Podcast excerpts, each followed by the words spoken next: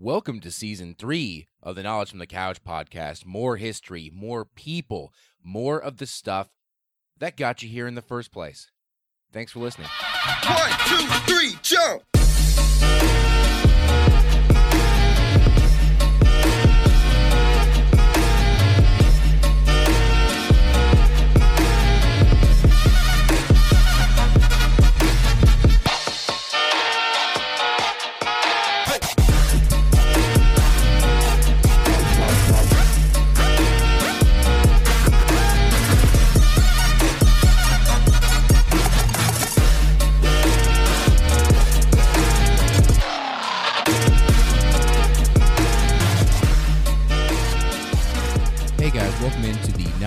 From the Couch podcast. Kyle, your host. Oh my good God, we are back again. Um, as the Backstreet Boys would say, and as I would say, it's been uh, quite a while. I kind of took a unofficial and unannounced hiatus for a while. Just wasn't really, uh, wasn't really feeling it, and couldn't really think of much. It was just you know holidays, all that stuff, kind of coalescing into a perfect storm of non action. Um, if you want more information on the break, I did do kind of a mini 20 minute sort of talking episode. Um, it's the latest one in the feed. Um, you can just go back to listen to that one and see, and you know, not really see, but hear my thoughts on what had been going on at the time and why I hadn't uh, produced any new episodes. But today, you do have a new episode. You finally have a new episode to listen to. Uh, finally found a little motivation. Uh, hooked up my new audio interface. It's all working uh, just fine and dandy. And I decided to test her out a little bit, uh, take her for a test ride, so to speak. And today's episode is going to be kind of a nice little simplistic, uh, reasonably short, I think, episode uh, about something we all have probably seen or at least heard at least one time in our life, but it'll be kind of fun to talk about. The Hindenburg disaster. Oh, the humanity. You might remember um, black and white real footage of um, a, a burning uh, rigid airship, they're called, or a Zeppelin, uh, the t- particular brand, kind of like Kleenexes and tissues. Uh, they're actually just, you know, called, you know, tissues or facial tissues or whatever you want to call them. But we all call them Kleenexes because that's the most popular brand. Same with bandages being called band aids and all that kind of stuff. A lot of these rigid airships is what they're properly called. We're all called Zeppelins at the time. And one of the most famous Zeppelins that anybody could ever remember was the Hindenburg. And we all kind of know how that ended. But let's go back in time and talk a little bit about Zeppelins, these rigid airships, and have a fun little return episode. Guys, episode number 53. Yes, we're still in season three of the Knowledge from the Couch podcast. 53, the Hindenburg disaster. Guys, stick with me.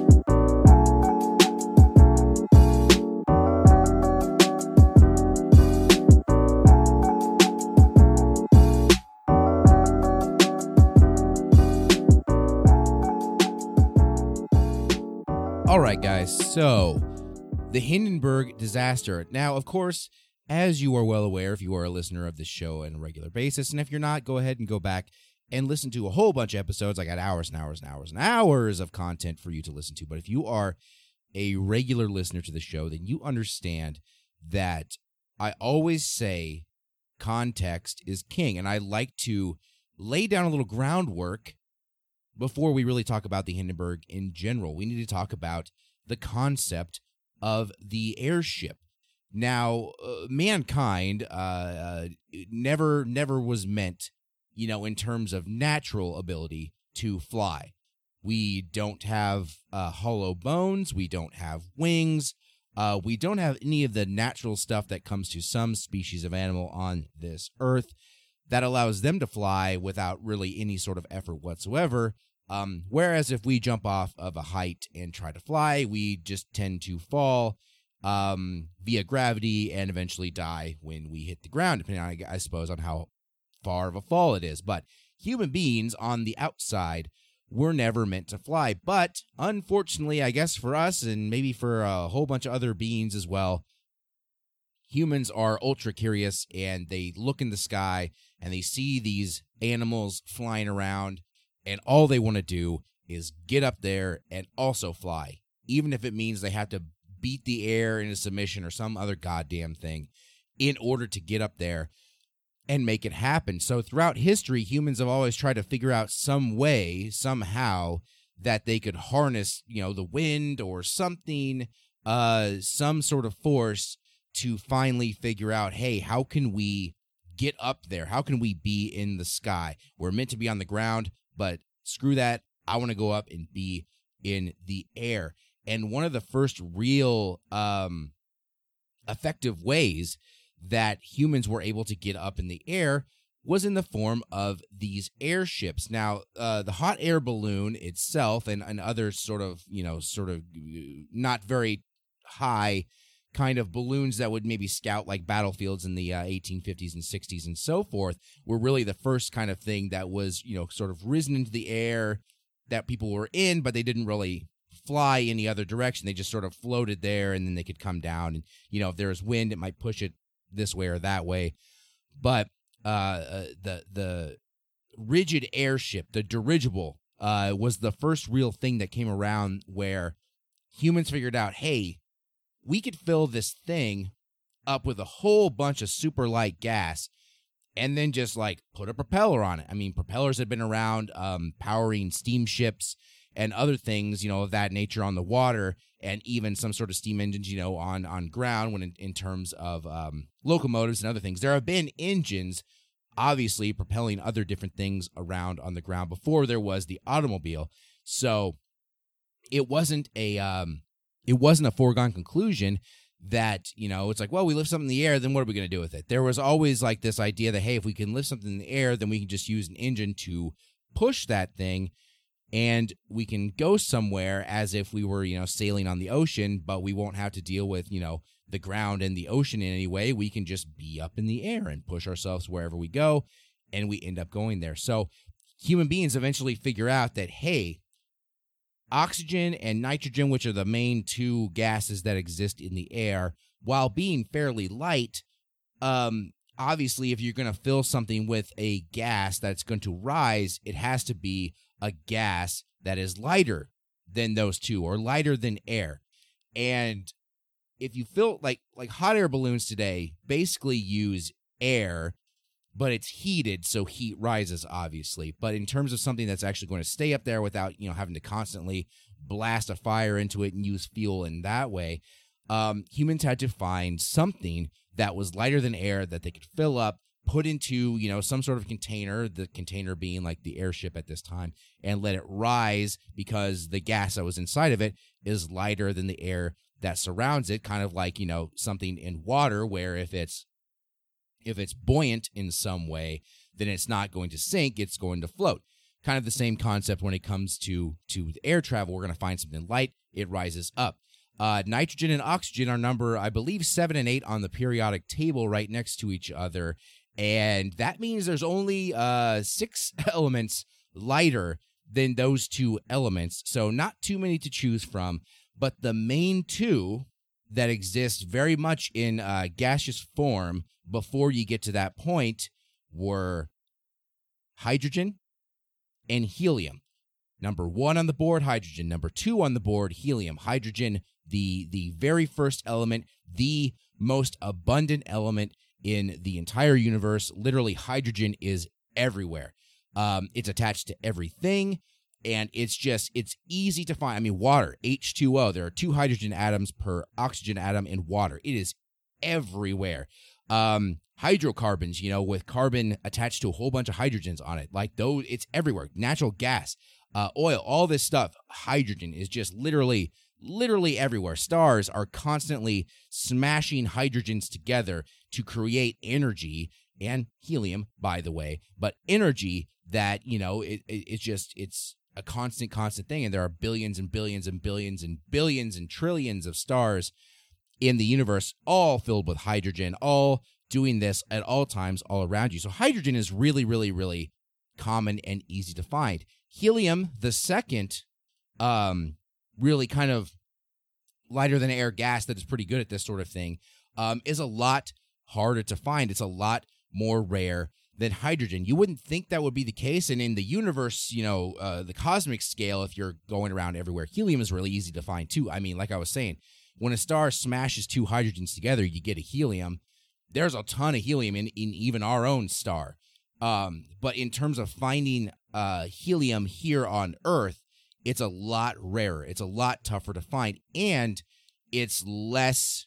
It, it it's it's less reactive and it's a teeny bit heavier than hydrogen. Obviously, it's number two on the periodic table. Hydrogen is just um, a proton and an electron flying around there trying to find a buddy to be with. Hydrogen is two and it is stable. It is a noble gas. It is just chilling, like, hey, buddy, I'm fine. I don't need to do anything. This is kind of the conundrum and the quandary that we're going to talk about a little later on. But because hydrogen is, is so easy to find, guess what? We decided to fill all these rigid airships with. Ding ding, if you guessed hydrogen, which I've just been talking about for like three straight minutes, you would be 100% correct. Hydrogen is easy to find and it's everywhere. It's cheap. It's just, it's light as hell. It's super good. So, what these people started to um, design in the late 1800s into the early 1900s, even before the uh, the the airplane was designed by the Wright brothers, and then obviously improved upon by by uh, umpteen thousands of people um, up to the modern day. In the late 1800s into the uh, early 1900s, people had found that if you create this large framework, and I mean large, like two football fields long, large, sort of cylindrical, you know, kind of looks like a cigar type of metal or cloth framework, depending on who was building it at the time. You would build this long uh, cigar shaped thing, and it would have a frame. It's not like it was just like a balloon that you blow up and boop, here we go. It would have a frame, and on the inside of this frame, you would have all these bags, these giant bags that you would fill up with hydrogen, and then you would place these bags um, like back to back to back to back, uh, all the way up and down the entire uh, airship. The entire dirigible would have these separate compartments with a gigantic bag of hydrogen. And then on the bottom side, you would have, you know, some some uh, compartments where people could be, and engines would basically be, like you said, strapped on. Um, and the fuel on those, you know, basically there to use propellers to push um, push these ships through the air. Um, and it was a really great idea. I mean, it worked. Uh, it worked uh, amazingly successfully well. Uh, these things were would just get right up there and they would fly around. And it was kind of amazing that humans, even before the Wright brothers had figured out, you know, um, how to use wings to create, you know, lift as you moved through the air, that people were just like, yeah, we found out this other idea where we just fill this thing with a bunch of light gas and it just goes up and we can sort of control the rise and, you know, the the not rise of it as we like, you know, uh, control the amounts inside of the those giant bags and we can fly this thing around anywhere and we can do all kinds of cool shit with these airships. So airships have this massive um this massive boom in popularity um, towards the the beginning of World War One because at this point the airplane was just nothing. I mean, the Wright brothers took a, a flight that was just you know 90 seconds long. It was super short, um, barely got off the ground, but flew around a little bit. And even up to this point, the the airplane, which was you know continually being developed because obviously it was a great idea, was still pretty early in its development and really not all that great. I mean, those airplanes were usually patchwork things thrown together. They didn't have um, the the ability really to have pressurized cabins, so these dudes were just literally out in the elements, meaning you couldn't fly these airplanes very high because the the it's, it's just the same as if you were climbing a mountain. You know, the higher you go up in the atmosphere, the lower the pressure of air and particular oxygen is, and the human body just can't take it. You know, it's it's not just um, the coldness of that height. Obviously, the farther away you get from the ground, the colder and colder it gets as you rise into the atmosphere. But the less pressure of oxygen there is, the the less able your body is to you know acclimate and and take this in. So really, at this point, anything above like ten thousand feet for a human up in the air was really really difficult. It was it was tough. So airplanes still were kind of like, well, we're starting trying to figure this out. But airships had already been around for years before this, and were used at least at first to um to great effect during World War One. Um, in particular, the uh, the country that made the most effect of these dirigibles was Germany during the First World War. Uh, they figured out that hey, if we just you know build these zeppelins, we send them up into the air, we strap a whole bunch of bombs to them, or we you know, have the compartment filled with bombs that people are going to drop out of them when we get over there. We can just send these things right over the sea over to Great Britain, and we can just bup, bup, bup, drop bombs and then boop, head our way back, and they can't do anything to us. And these things are super quiet. They're hard to to really detect. And like planes are loud, you know, just buzzing around like crazy. But these zeppelins really aren't all that loud. It's just an airship, you know, filled with hydrogen, and and and you know, propellers might make some noise, but not to compare to the airplanes. These these things could be a little bit higher. They just kind of came real slow uh, in the air. And all of a sudden, hey, there's this thing here and it's dropping bombs on us. Holy shit. The Germans made great use of, of the Zeppelin during this time. This is also when, of course, we figured out that the Zeppelin had one super bad Achilles heel, like one super stupid, just self destruct button that people quickly figured out that this was a bad idea, but never really stopped doing the whole airship thing for a little while longer. Who knows why? Obviously, it's probably more of a, a question of technology and stuff uh, as the years move on. But when uh, these zeppelins would be going around, uh, zeppelins were used not just to bomb different places, like I was just saying, but also used for reconnaissance. You could, um, you could send a zeppelin up high and just kind of, you know, lazily mow yourself over in the enemy territory.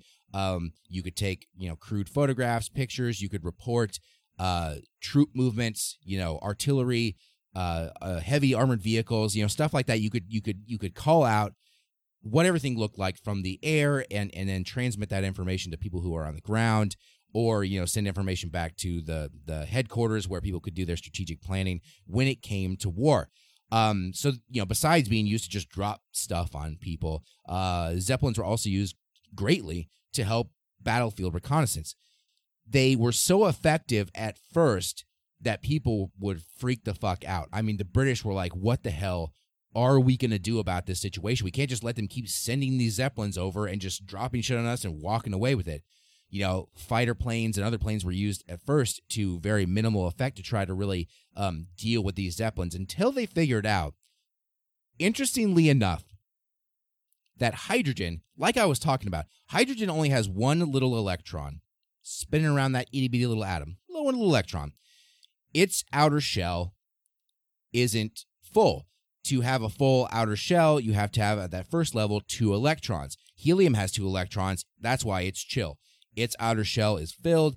It doesn't want to react. That's why noble gases are dope to use for stuff um, like industrial applications you know, where you need a whole bunch of a, of a, a type of gas, but those gases are not very reactive. They they don't seek out you know other partners to you know create something different. They just kind of hang out on their own. They are very non-reactive. Helium is the first of the noble gases, and it's very non-reactive. It doesn't. I mean, you could you could take just a whole bunch of helium, fill your room with helium, uh, spark up a lighter, and the lighter might not even be able to actually light up because helium is just not a good source of of energy when it comes to that stuff. Hydrogen, on the other hand, wants to just be everybody's friend, everybody's buddy. That's why hydrogen is in so many different compounds because a lot of different compounds, like I say, they have um, they have electron shells that want somebody to come in and hang out with them. And hydrogen's like, I got one, buddy. Boom, I'm coming in. And another hydrogen's like, sweet, I'm coming in too. That's how water's made. Two hydrogens come in with an uh, with an oxygen. Boom, water happens. Same with those hydrocarbons. Same with everything. These hydrogens are everywhere and they are willing to bond with anything, anywhere, at any time. And when and when a um hydrogen atom or any atom, when any two atoms come together in that way, part of the reaction is a small amount of energy is produced or heat in any sort of way. When they figured out that if you take incendiary rounds, so you have a gun on your plane and you fill it with these rounds that are like basically on fire when you shoot them and they burn, if you shoot these incendiary rounds into a Zeppelin, that goddamn Zeppelin will fucking explode super fast, like super duper quick. They would just just pelt these things with these incendiary rounds. And these airships would just blow up and just kill just everybody who was inside and they crashed spectacularly. And it was just such a such a dumb, you know, like almost obvious when we think back to it now, self destruct button. And it's like, oh my God, maybe we should figure out like a maybe we should figure out something to do with this whole thing. But hydrogen was just so abundant and did so good at lifting these zeppelins that it was still by far, by far the most used gas to fill these things. So they figured out, hey, if we just shoot these things with something flammable, boom, gone. Airship done. At the end of the war, so towards the end of the war, you know, less and less these zeppelins were being effectively used because, of course, you can't effectively use these zeppelins very well when people just figured out, hey, I know how to blow you up now. So their use goes basically down the shitter for war purposes. But for transportation purposes, zeppelins were still a fairly popular thing. So if you're thinking about taking a transatlantic flight, so from either from the um, the Americas to Europe or vice versa, Europe to the Americas, how can you get there? Well, you can get on a ship that sails the ocean, and you might spend a couple weeks or more on the ocean, um, just sailing around, um, trying to get to your destination, going maybe 15 or 20 knots at a time. That's fairly close to miles per hour, so you can just do that math in your head. A, you know, 16, 17, 1800 mile trip between Europe and the United States would take quite a bit of time sailing at that um, at that rate notwithstanding, you know, the dangers of being on the ocean. I don't have to remind anybody who's seen the movie Titanic. Um, obviously, that one is one of the more famous crashes, one of the more famous shipwrecks. But you know, sailing was not without its risk. You're on the, you're in the middle of a massive amount of water, just sitting out there, and a lot of things can go wrong. And there's really not much you can do about it. Not really anything out there that can save you. So you have you know, the thought of of having to take this super long trip on this cramped boat that's going to, you know, send you across over here and it's going to take a long time. and It's just kind of annoying. You could fly, but what are you going to fly? Uh, airplanes at this point had barely, barely reached uh, serviceable levels. Um, transatlantic flights were being made, but just little baby ones, like you know Charles Lindbergh by himself in a little Spirit of St. Louis prop airplane getting over from uh, the United States to Europe. I mean, that's not a commercially viable thing. One dude who's an experienced pilot going all the way across the ocean and people being like, holy shit, that's awesome. We didn't think you could do it. Like, nobody had any confidence in the ability of the airplane yet that it would be able to make that kind of trip. So, is there any other alternative? If I want to go from London or I want to go from um, Paris, you know, I would get to my seaport and then I want to take those places. I want to go over to New York City. How can I get over there? All of a sudden, boom, there's this massive hole that is filled with the use of the the rigid airship, the dirigible, the zeppelin, all the words that I've been using fairly interchangeably this entire time, and I will continue to use interchangeably. This device comes in play. Now, zeppelins aren't that fast either. I'm not really saying that the zeppelin is like really that much faster than a ship on the water but think about this. You you go up and you're in this airship and it's it's propelling you, you know, towards your destination either from Europe to the United States or back and forth. And you know, you're not going that fast. You might be going 30, 40, maybe 50 miles an hour. Really not all that fast, but still at a decent enough pace, probably faster than any ship that's in the sea. It's still going to take you a while to get to your destination, maybe a matter of a week or, or more but you're up in the air. You're getting to see the world from a different angle. Um, you know, you don't have to really deal with the the the the the tr- the, the bad stuff that that lies around every corner while you're sailing a ship at sea. You're just kind of up above all of that, and that becomes a very fairly popular method of transport um, transatlantically between Europe and the United States. The Zeppelin kind of steps in and says, "Hey, well, we're not worth a shit war wise, and it was everybody use us for that literally ever again. But, but we could take people from here to there, and it's great. Like we don't have to rely on ships. Um, we don't have to rely on building these super expensive um, ocean faring vessels that are taking people from here to there. We can just pop into the air, turn the engine on, and float our way on over to our destination. Um, it's a great idea, but in the end, it sort of becomes more of a rich person's thing because one of the disadvantages from the Zeppelin compared to say a sailing ship on the ocean or you know a powered ship, whatever you whatever you're into, is that you can carry far less people than the ship can because you have to have lift still. You're cramming this goddamn thing full of all kinds of hydrogen and it does a really great job of lifting, but it can only lift so much before you'd have to obviously add more and more hydrogen. And adding more hydrogen means you have to add more bags of this hydrogen, which means you may have to make the ship a lot bigger. So the capacity of what it could carry to how large these vessels were was pretty shitty, really, when it all came down to it. So the ship, you know, taking a ship across the ocean was still probably the more economical thing to do if you were not a very uh, wealthy or to do person. Getting on a ship and sailing across the ocean was still a lot easier than hopping up in one of these Zeppelins. But rich people don't give a shit about any of that. Rich people got all kinds of cash, straight cash, homie, all the time, everywhere, and they just don't give a shit. So these people are willing to spend a bunch of extra money, go on these Zeppelin flights where they would be treated to like really, you know, first class, very fancy, hoity-toity amenities. Uh, uh, on the way to their destinations, very fancy. They they were kind of. It was almost like this idea of being above the earth was what these rich people wanted to do all the time. You know, they are above the peasantry, above all these poor folks down in their ships, down in their land. They're just floating around in the air and they land where they land. And then, ta da, we've made it to whatever destination that we're going to make it.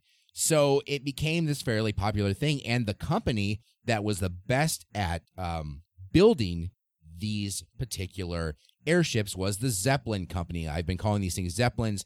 Just like I was saying at the intro, you know, you kind of interchangeably use a brand name for something that you know it, it's not the only thing but zeppelin the german company now remember germans were very good at using these during world war one and it continued to manufacture these zeppelins into you know the precursor to world war two um were were in love with the idea of the zeppelin. So they the zeppelin company was the biggest company and did the most of this work um getting these things out there and making it happen. So towards the end of the, or I should say towards the middle, excuse me, um, the beginning to the middle of the 1930s, um, you start to see in Germany this little uh, kind of national movement going on. Now, Germany post World War One was fucked, super screwed. When the war ended, all the Allied powers were like, "Hey, Central Powers, you got to pay us all this goddamn money." um, as terms of this armistice, you got to just give us all this money. You owe us all this shit for starting this dumbass war. Give us a bunch of money. Well, of course, these nations uh, that were forced to pay, Germany being the the largest one by far, having the most damage done to it, um, was like, okay, I guess we have to pay you off because you're telling us to, and inflation ran rampant in Germany. They couldn't really pay these debts. They're printing money. It's not worth shit anymore and the economy is in shambles in this country that's already in shambles because of war in general. So this little movement starts to happen where uh, a fairly charismatic leader by the name of Adolf Hitler gets into power and starts making promises saying, "Hey, I can fix what's wrong with Germany if we just do this, this, and this. We just got to get behind each other and and make this national um, socialist party power, the Nazi party. If you are unaware, and you know using that rhetoric of hey you know the rest of europe hates us they they made this happen to us which is kind of true i mean they did force Germany to do what they did. But you know, this this this sort of dangerous rhetoric starts to happen where um where Hitler's saying, "Yeah, this is the way we have to do it. Uh, come with me, and we'll make Germany strong again." One of the biggest ways that Germany um, as we were coming up to uh, the mid 30s and the Olympics that were going to be held in Berlin, Germany, Nazi occupied Germany. Interestingly enough, people don't really think about that like pre war Nazi Germany, but it was a huge thing um, at the time. The airship was um, a super big thing that Germans would use, and I'm saying Germans now as Nazi Germans would use as propaganda machines, sending them all over the place, you know, with, with swastikas and, and, and the everything that you can think of plastered all over the damn thing, you know, just sort of like showing, hey, this is the new Germany. This is um, the new strong, um, uh, independent Germany. We, we, we are not going to sit in the shadow of Europe anymore. We aren't everybody's whipping boy. We are this new, you know, innovative, technological uh, behemoth called Germany and look at the, the the party that's done it. It's the Nazis. So all these Zeppelins, including the Hindenburg that we'll talk about in a second. I feel like this whole episode I made about the Hindenburg and I'm like barely talked about it at all. But I gotta lay down the gotta lay down the groundwork. Gotta lay it down. So you have all these Zeppelins flying around with with just swastikas and Nazi shit all over them as part of propaganda that the Germans would use. I mean, they were like the only country really making these airships anymore. Obviously, they weren't the only country, but they were like the number one country making the most of these things. And the Hindenburg was no exception to this rule. It was a German uh, commercial passenger carrying Zeppelin that um, was one of the latest in its classes. It was plastered with all this stuff. It was one of the top of the line models when it was built. It was ready to go.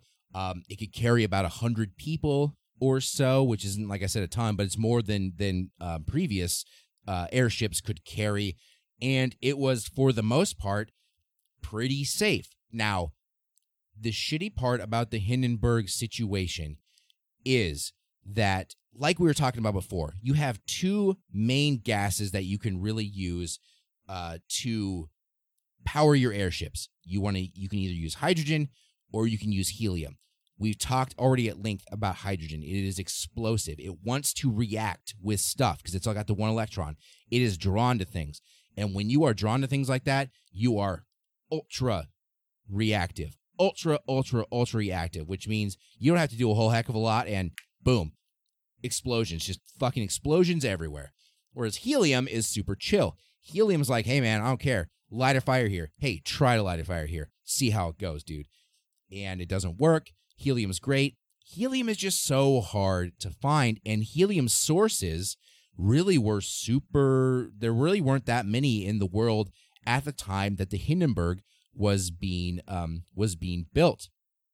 Initially, and everybody knew at this point, everybody knew hydrogen sucks for this. Hydrogen's great for lifting. It's abundant. It is easy, but it is super duper dangerous. God, it is so dangerous. We have to start using helium for these things. We have to start, even if it means that we need to use more helium to um, produce the same amount of lift as hydrogen would produce, because hydrogen's a lot lighter than helium. So you use equal amounts of hydrogen, um, equal molar values of hydrogen and helium. Hydrogen's going to win out because it's lighter. That's just the way it is.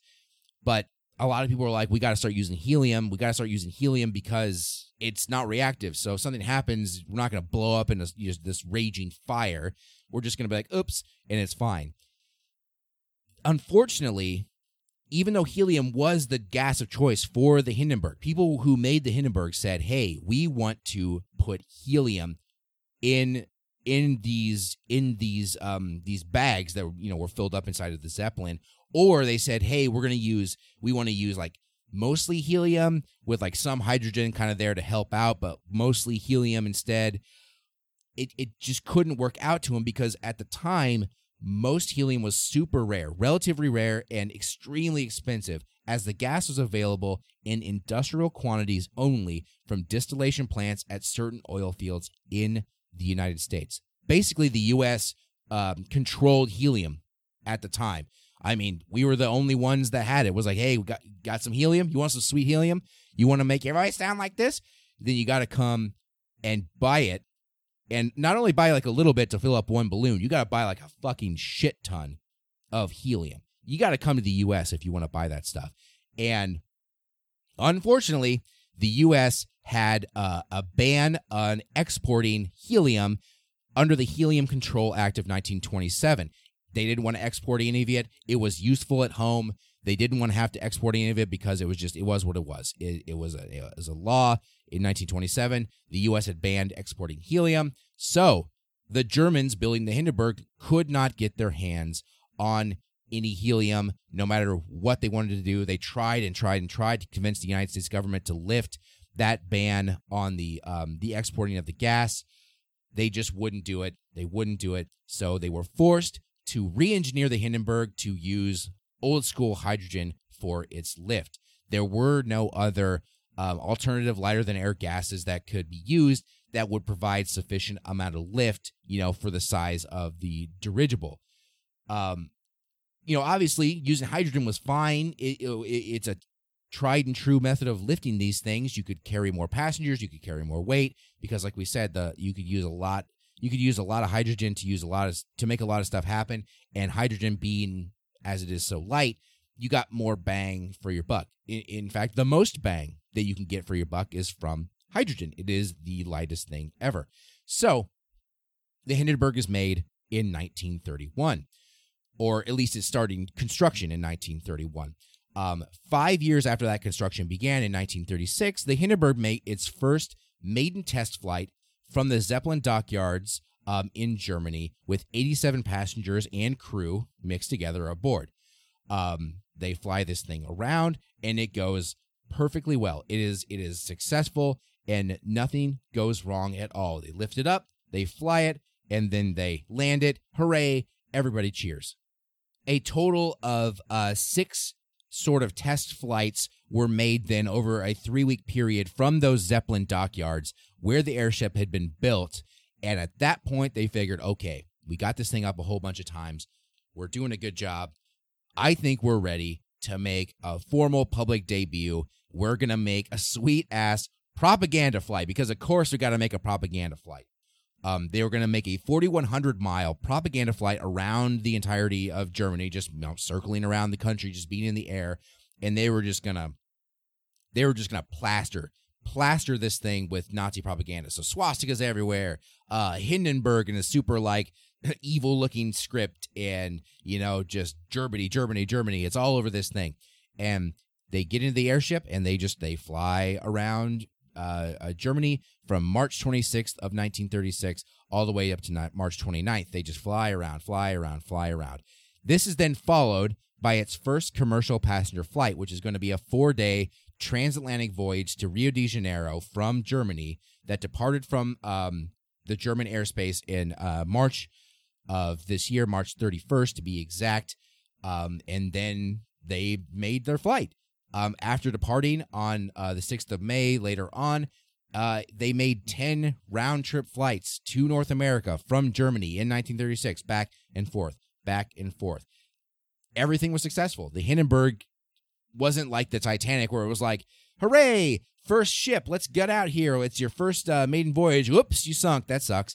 The Hindenburg flew around, made many, many, many, many, many miles, many, many, many miles everywhere and did a very good job of it, and to the point where it sort of became the pride of you know the Zeppelin fleet in Germany, and it just continued to have all that propaganda slapped on it, and everybody flying around. Just look at that, look at that airship, look at that Nazi ingenuity flying around. Look at these guys go. I mean, it was a, it was a huge you know success in that way as the Olympics were coming uh, to Berlin. They slapped on the Olympic rings on the Hindenburg to show, hey, you when you come to do the Olympics in this place, you're coming to like a you're coming to a real spot. You're not coming to some third world piece of shit country. You're coming to Germany where we have stuff figured out. Look at our airship. Look at the Hindenburg.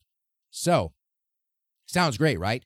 1936 passes, the Hindenburg flies around, everything just goes well. They make a bunch of trips, 10 trips to be exact, between the United States and Germany, and seven trips are made to um, to and from Brazil in Germany. So this thing is is no stranger crossing the Atlantic um, back and forth, back and forth.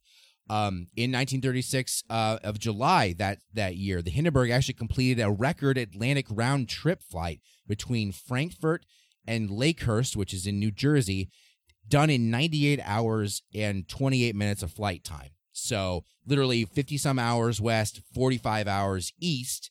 They were way across the they went across the ocean and back. Now you think about these days, a transatlantic flight from say like New York to London takes what?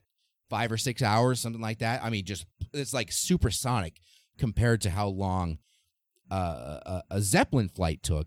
But think about like like we were talking about before these these oceanic trips that were taking weeks to do. These dudes were doing it in like 3 days, 2 or 3 days blasting across the Atlantic back and forth, back and forth.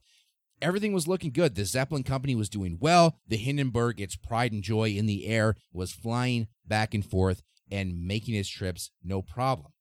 And people loved the Hindenburg. It was said that the airship, while it was in the air flying, was so stable that a pen or a pencil could be balanced on the end of a table without falling. Its launches were so smooth, it says, that passengers often missed the fact that they had actually launched, believing the airship was still docked to the mooring mast and they were already off and running. It was a smooth, smooth operation that costed about 400 bucks in 1930s dollars, which is extremely expensive. You know, hence the reason why it was usually only rich people that were flying zeppelins around everywhere going every it was kind of the stylish thing to do right you you were a celebrity somebody rich you get in the airship you go somewhere it's like a red carpet thing at the end. You're like hey look at me. Look at my rich ass and my sweet blimp that we got behind me. I came in that thing. It's dope. Look at me. I'm rich. That was the the whole thing the whole thing that they they loved doing. In october 8th of 1936 the hindenburg made a 10 and a half hour flight called the millionaire's flight quote unquote over New England, carrying 72 uh, wealthy and in- influential passengers like Winthrop Aldrich and Nelson Rockefeller. Um, you know, just rich people city. They loved loved doing this thing. During the 1936 uh, Hindenburg, you know, uh, trips as well, a uh, aluminum grand piano was placed on board in the music salon because, of course, you have to have a music salon in your Hindenburg your your your area. You you're you're an airship people are paying 400 or 500 bucks a pop to get on this thing. Got to have a grand piano, right? You got to be able to entertain your guests in the most classy way possible. Everything sounds great. Everything sounds super good, but of course, of course, we all know what's going to happen. We have to talk about it. The Hindenburg's final flight, May 3rd to May 6th of 1937. After making the first South American flight of the 37 season in late March, the Hindenburg left Frankfurt for Lakehurst in New Jersey on the evening of May 3rd on its first scheduled round trip between Europe and North America that season. Hey, we did a whole bunch of good ones in 1936. Everything went well. People fucking love us. What can go wrong? What could possibly go wrong? Although strong headwinds slowed the crossing that they had, the flight had otherwise proceeded routinely as it approached for a landing three days later. Pretty much what you would expect uh, the amount of time it would take for a airship to cross from Frankfurt in Europe to the east coast of the United States. The Hindenburg's arrival on the 6th of May, so three days later, was delayed for several hours to avoid a line of thunderstorms passing over Lakehurst. So they see um, over over New Jersey at this time. There's a whole bunch of thunderstorms. Cool. We're just gonna kind of sail around in circles over here. We're gonna wait till those things pass, and then once those things have finally passed, we will go ahead and make our make our landing in New Jersey like nothing ever happened, and it was gonna be awesome. Around 7 p.m. that night, the airship was finally cleared for its final approach to the Naval Air Station at Lakehurst, which it made at an altitude of about 650 feet with Captain Max Pruss was in command of the Hindenburg at the time. At 7:21 p.m., a pair of landing lines were dropped from the nose of the ship and were grabbed hold of by ground handlers. This was typically how they how you would land an airship. They they, they would drop these mooring uh, ropes to a bunch of guys who were on the ground. They would all grab onto him and and and hook them to stuff as gas was sort of let out slowly, and then the descent was made and the airship would land. Four minutes later, now 721 is when the mooring lines were thrown down and people grabbed him. Four minutes later at 725, the Hindenburg suddenly explodes, bursts into flames, and just drops out of the sky in a little over half a minute. So 30 ish seconds from being 650 feet in the air to the ground. This, this giant this giant ball of flames. Uh, all of a sudden, just these guy, these guy, these ground guys grab the ropes and go, "Cool, we're doing this," and just boom, fucking fire everywhere. And I was like, "Holy shit!" The Hindenburg just it just goes nuts, and because of the Hindenburg being such a popular airship at the time, there were camera crews, there were people filming the its approach. I mean, that was a thing. It was newsworthy to have this this this very popular and and uh, named airship coming into the United States. Hey, look at this thing. Let's film it. It's it's super cool. We can we can take pictures of it for the newspaper. We can roll film of the thing landing and play that in, you know in theaters and in any other place that could play that kind of footage. And it's gonna be great. And holy shit! While we're filming, this thing just exploded in the air and it goes crazy. By the time it hits the ground, you know they're they're everybody's scrambling there were about 90 ish people on the airship. Surprisingly, after this thing hits the ground, it's there's fire everywhere. I mean, this is airship that is like two and a half football fields long. It is massive, massive. And you can imagine the fires exploding from the hydrogen that is being ignited in this airship, or as big as the airship itself. So, this is just a, a colossal scene of destruction. All this happens after everything is said and done. The airship crashes and only um 36 passengers end up dying on this thing. So many people somehow fucking got away from this. I can't even believe it. I I don't understand. Like when I see real footage of this and I hear um, Herbert Morrison's commentary, and you don't know probably who that guy is. I don't know who that guy is. Like if I heard his name, I'm like, I don't know who that is. But the oh the humanity, oh the humanity, you know, of the Hindenburg crashing. Everybody's heard that, and I'll play that clip um, here in a second. But the the the oh the humanity of the situation, that's him watching this thing happen. How in the hell did like 60 people survive this thing? I think this thing crashes and people are like running off at, like when they hit the ground, they're like, bye, I'm fucking I'm out of here.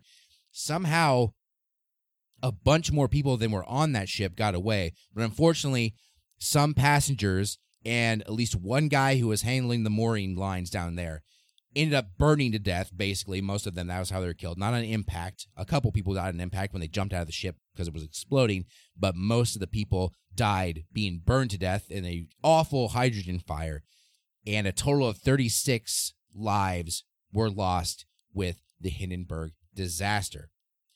The hindenburg disaster is one of the most famous uh, sort of of mass casualty disasters in the world because of its media coverage, because of the way we saw it finally. You know, the Titanic was very famous because it was such a high profile ship, but there weren't a lot of, you know, pictures or film of the actual sinking of the ship. You really only could go by, you know, the evidence found of the ship and um, people's recollections of how the ship had sunk to sort of say this is how the entire thing went down, and then you can sort of recreate it in your head. But there is no question of how the Hindenburg went down. It just boom, fire started, and honestly, still to this day, the exact location of the initial fire, its source of ignition, and the source of the fuel remains subject of debate. They can't really find exactly why the Hindenburg decided to um, explode. Some people said sabotage. That's certainly a theory. Um, one hypothesis put forth involves a combination of a gas leak and atmospheric static conditions from like the thunderstorm.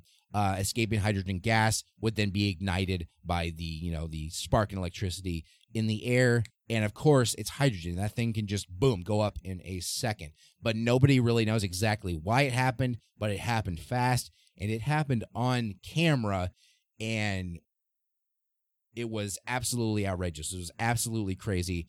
Um listen here real quick to um, our main man, uh, Herbert Morrison's commentary, real quick, on the Hindenburg disaster.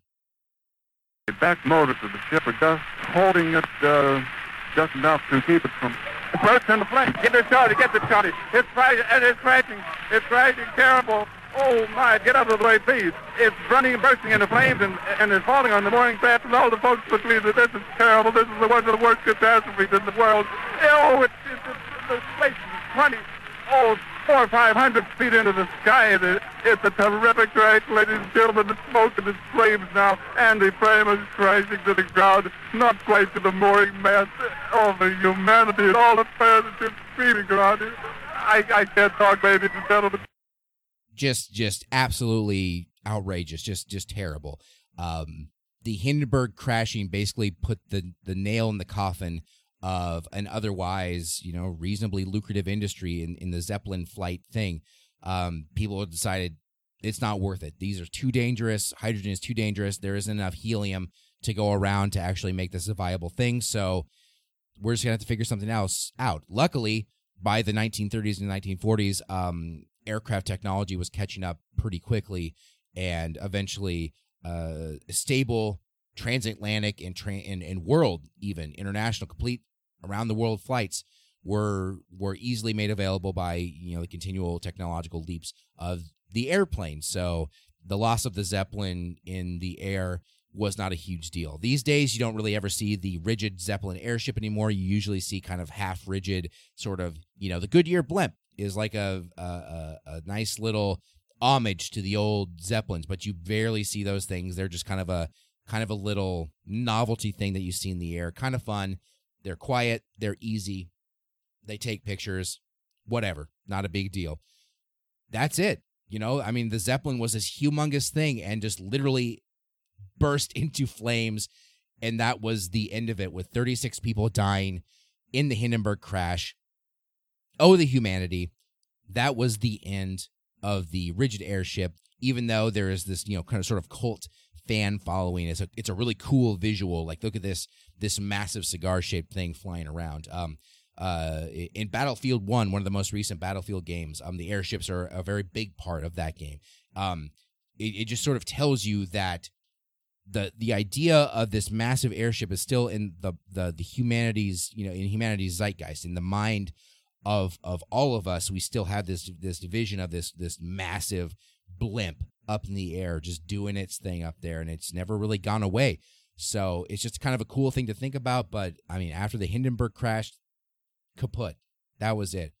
That was the end of of rigid airship travel as we know it. And guys, that's that's all. Hey, I did an episode. Everybody's happy. Hooray. Even though it felt like a a big old rambling piece of shit mess, hey, we did it. We made an effort. We made it happen. Guys, I hope you enjoyed this episode. I don't know how well it went, but it's something for you. If you're used to consuming content on a weekly basis, here you go. I'm back on the ship. You can find this podcast anywhere podcasts can be found. Although the last time I uploaded my little discussion episode, I could find it on iTunes and Google Podcasts, but for some reason it didn't uh, upload into Stitcher. I don't really know why. I'm going to have to tinker around a little bit, but if you have Apple Podcasts, if you have an iPhone, or Google Podcasts, if you have an Android phone, those are probably the two best podcast apps anyway. Easy enough to find anything that you're looking for. You should be able to find the show from those places. You can find me on Twitter at Kyle Steinhauser, or you can find the show's Twitter at The Couch Pod. You can find me on Instagram at Kyle F. Steinhauser, and you can find me on Facebook. You can find the group on Facebook. Search Knowledge from the Couch Podcast. We are hanging out over there getting stuff done. Guys, don't know what next week's is going to be about, but it's going to be about something, right? So, guys, I hope you enjoyed this episode. I'm glad to be back. I hope you're glad to have me back. Um, yeah, I don't know what else to say. The music's playing. I think it's time to get out of here. Guys, please be nice to each other. Be kind. Spay and neuter your pets. And live long. And prosper. People staring at me everywhere that I go. They try to judge me when they don't even know. The half of my story just would only told. Cause they feel they should expose me for all I have and all I've gained this year. Everything I've said and all I've ever did. Yeah, yeah, yeah. They say they know,